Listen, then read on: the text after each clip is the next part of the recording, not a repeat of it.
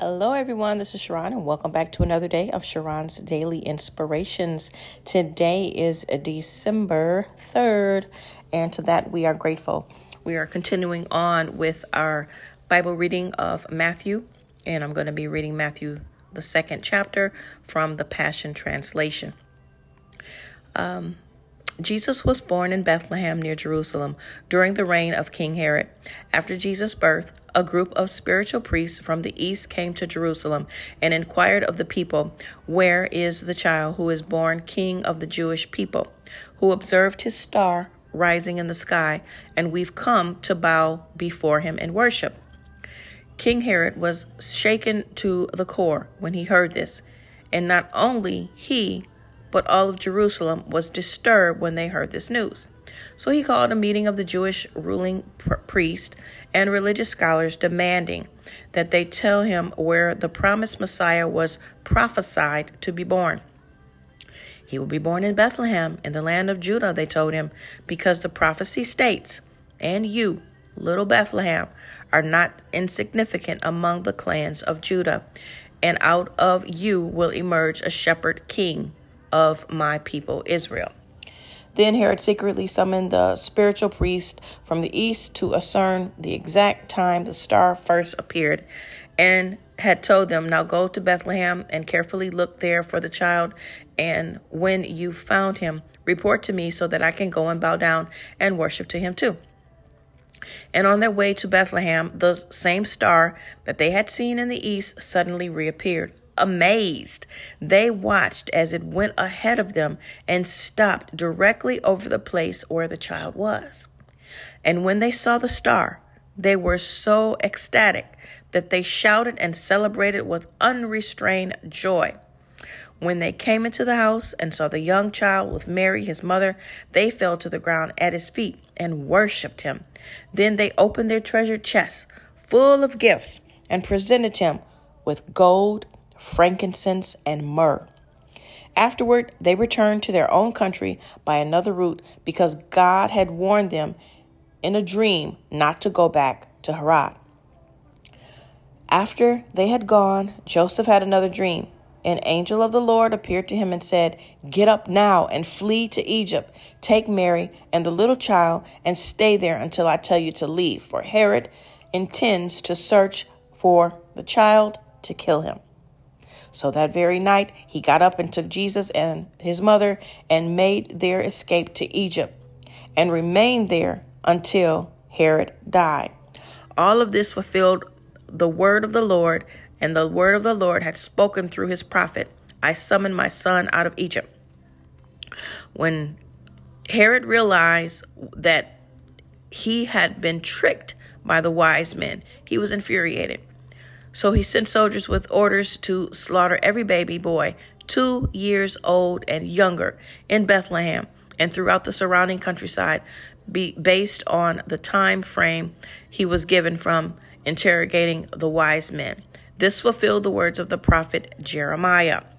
I hear the screams of anguish, weeping and wailing in Ramah Rachel is weeping uncontrollably for her children, and she refused to be comforted because they are dead and gone. After Herod died, an angel of the Lord appeared again to Joseph in a dream while he was still in Egypt, saying, Go back to the land of Israel and take the child and his mother with you, for those who sought to kill the child are dead. He woke, took Jesus and Mary, and returned to the land of Israel. But when he heard that Archelaus, Herod's son, had succeeded him as ruler over all of the territory of Judah, he was afraid to go back. Then another dream from God, warning him to avoid the region and instructing him instead to go to the province of Galilee. So he settled his family in the village of Nazareth, fulfilling the prophecy that he would be known as the branch. Wow, may God add a blessing to the reading of the word in Matthew 2. Um, let's see, I'm going to pull out some good points here. Um, the first point that comes to my mind is how Joseph uh, was in tune and he heard the word of God. He knew that he couldn't move if he didn't hear what God had said to do. And that is good for us. So whether it's one day, one week, two weeks, a month, we still need to wait on the Lord for His direction, His timing. And when you don't know, go back into prayer and then allow God to speak to you and give you the answer like He did when He was on His way to um, Egypt. And then it's like, mm, wait a minute, something's not right. So then he had to pray again. He prayed again, and then he heard another voice and told him to go um, to the territory of Judah. Um, so that is very powerful that we must wait on God. God knows the best way to go if we allow God to allow us to um, be led by the Spirit of God, be led by the Word of God, so that we already know God's way is the best way. We just need to trust it. We just need to stand still and wait to hear the voice of God. So many times, um, I'm guilty of it myself for wanting to go ahead, wanting to do it on my own. I don't know what I'm doing. I need to wait. I pray one minute and then what, 30 seconds later, I'm doing it on my own. That's not how God intended. When we pray, we need to thank God for it and then just wait on the answer thank God for it. And if we don't hear it within 24 hours, ask again so that we can get clarity. Lord, I'm waiting to hear the answer. What is it that you want me to do in this business deal? What is it that you want me to do in my family? Um, do you want me to help sister so and so or help brother so and so? Or who do you want me to bless? Who do you want me to minister the word of God to? Where do you want me to to live? Where do you want me to, you know, go to church at? Who are going to be my friends? What shall I eat today? It's just that simple. But we must take time out to seek and to hear the word of God. For God protected Mary and Joseph and Jesus, He will definitely protect us. We can put our names in those scriptures as well. And God will bless us. God will direct us. God will help us. God will be with us. God will grant us peace and prosperity through everything that's going on in this world right now with all of the plagues and with all of the mutants and all of these different pandemic things, we definitely need to seek God for our answer. Lord, do you want me to go to this place? Do you want me to go there? Do you want me to go to this restaurant? Do you want me to even order from here? Where do you want me to go? Does that person have anything that's going to affect my food? If so, I don't want the food. Let me buy groceries, and Lord, and let these groceries be good. Don't let it have salmonella in there. And let me cook good food, healthy food for my family. Let me have good food and things to drink. Bless this water. We need to pray over everything that enters our mouth, all food, every place that we go. Ask God for protection on the streets and the highways. Asking God to lead and to guide and to strengthen and deliver. Give us direction. Give us clarity. Be with us throughout our days. Um, we just need to trust God in every area of our life and be grateful for everything that God is doing and everything that God is going to do for us. Again, we're reading um, the book of Matthew and believing God and trusting God that His word will never return void. And we thank Him for that. Um, we thank God, and this is this is also key. Before I end for today, um, in Matthew 2 how the wise men brought gold, frankincense, and myrrh. And the funny thing is, I've heard um, quite a few ministers mention before, this is like the start of prosperity in the Bible. God was so rich, God is so rich and full of prosperity that his first gifts were gold, frankincense, and myrrh. You know that cost a lot of money.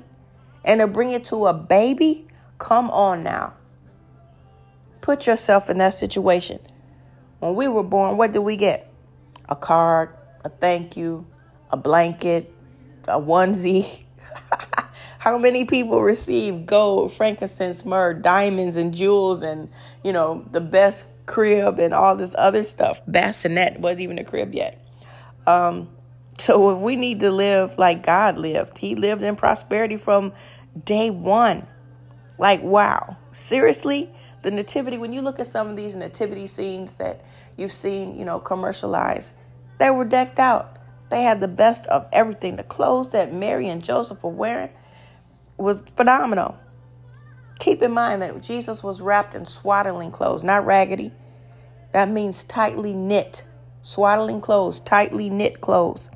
They were only in a manger because there was no other place um, to live or to um, have for the night because all the hotels and motels were filled with everybody fleeing from um, Jerusalem. So Jesus is very rich. He wants us to be very rich. Um, he wants everyone to um, come and experience Him. It doesn't matter what background that we're from, where we live, or even what we believe. Everybody has to come through Jesus. He won't turn away. He wants us to worship Him and adore Him, to give Him the glory, the honor, and the praise that He is due. No matter what church you belong to or affiliation, again, this is not a religious podcast. This is about the Word of God and what God says in His Word. Um, and I just believe it, and I want to share the Word of God with you so that hopefully you too will have your own small um, groups and get together and study the Word of God and profound on you can listen to my podcast and then you can have your own group and go through Matthew yourselves and see if you know what I'm saying and what you're saying if it lines up with the word of God. This is a time of teaching. Um, this is a time of getting closer to God and hearing what what the word of God says. Jesus is for everybody. So today I challenge you to bring Jesus up in every conversation for anyone who needs to hear him and to bring those people to Christ through the Word of God and allow God to lead you. Be the example um, to give God the glory in everything that you do. Um, again, whether it's your church group, whether it's in your family, whether you are the head of your household as a man and you just want to do this in your private time, or you want to do this with your family, your husband, I mean, your wife, I'm sorry, um, or with your children. To God be the glory. Let us pray for today. Hallelujah. Thank you, Lord, for your son Jesus. Thank you, Father God, that Jesus was born. Thank you that he was born into prosperity. People adored him. They came far to worship and to bow down to him at his birth. They brought gold, frankincense, and myrrh. They followed that star to know exactly where Jesus was. What a blessing. As we look into the stars, as we look into the sky at night, Father God, help us to receive revelation from you, knowing our next steps, what to do, how to do it, when to do it, where to go, what to say, no more, no less, with joy. Lord, we thank you. Come into our lives. Be with us, Father God. Thank you for the angels.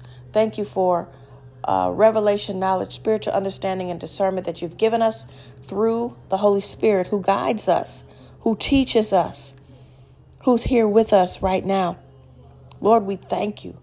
We praise your holy name. Thank you that Jesus was born. I know that we're going to celebrate the birth of Jesus um, as a nation on the 25th of December. But Father God, I wanted to be obedient and read the month, the book of Matthew. This gets us ready for that time of Christmas. This gets us ready for the ending of 2021 and prepares us for the beginning of 2022. We love you, Father God. We adore you. We glorify you.